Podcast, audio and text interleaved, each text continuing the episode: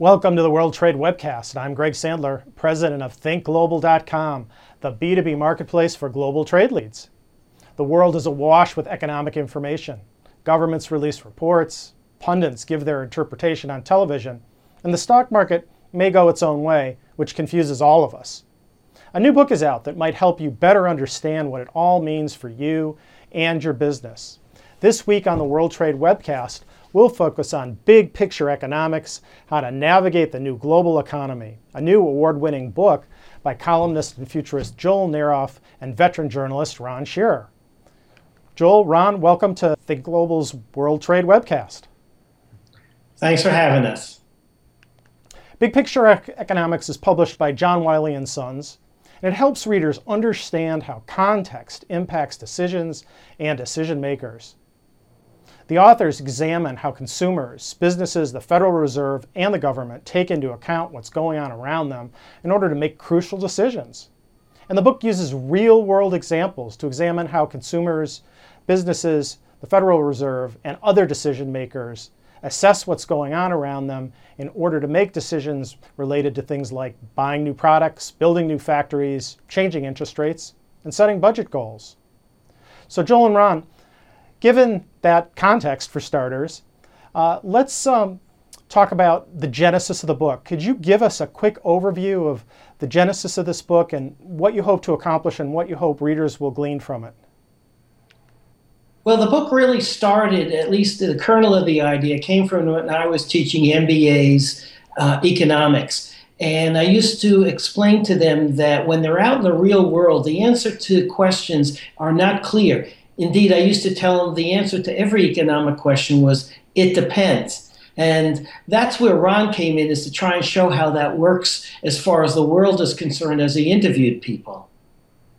And we don't want anybody to be intimidated by Joel, even though he taught economics, because he's very good at making fun of the profession, saying right in the book itself that economists were put on earth to make weathermen look good.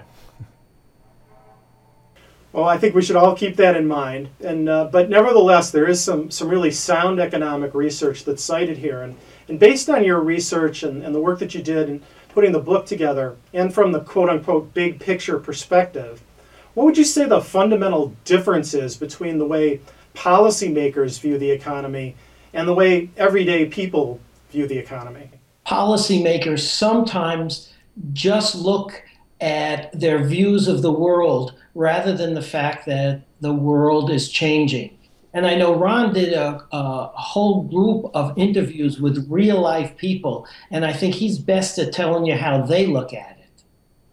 Well, some people look at it purely on the basis of what's happening to them, and I'll give you a real live example was a truck driver that we talked to who moved steel from Ohio down to the uh, automobile plants and he could look around and he could see what was going on at the automobile plants. And he could see during the beginning of the recession there weren't very many automobiles coming out. And how that reacted and that rippled through the whole economy is that he said gee do i really need those new tires i was thinking of buying that will save me save me gasoline or save me diesel? And his answer was no i think things are going to look bad. And so i'll postpone that decision well, he wasn't alone. Other people do the same thing. So people do take, they do look at context and make decisions on what how, how it affects them.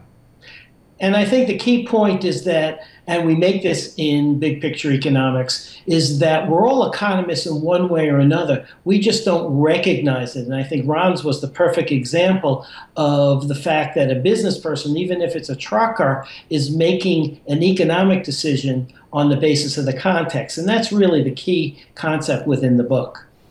Absolutely. And one question that that raises then is as the average person, whether it's a trucker or a small business owner, reacts to economic change, whether it's good or bad, is that in sync with the way, say, that policymakers react? Or are there times perhaps when the reaction on the ground with real workers is not connected to the way policymakers are, are reacting? Well, sometimes I think what we see is that policymakers are really stuck in their views of uh, what it is they're supposed to do.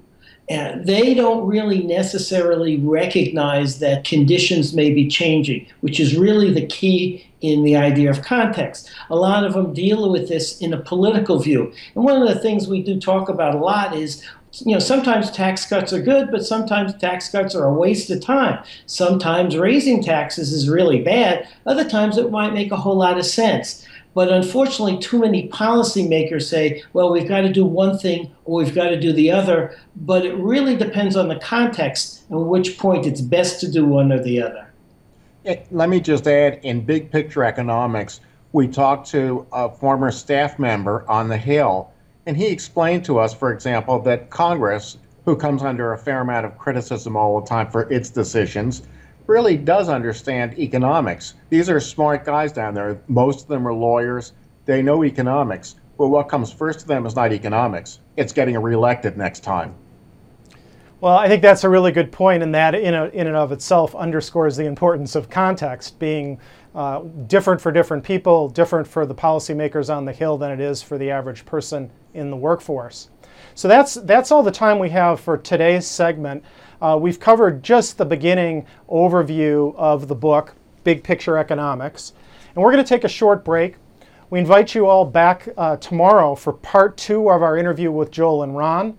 And for our latest schedule of upcoming Think Global webcast episodes, please subscribe to us with any of the links below and bookmark this page. All of our previous episodes can be found online at thinkglobal.com slash webcast. And thanks for joining us today.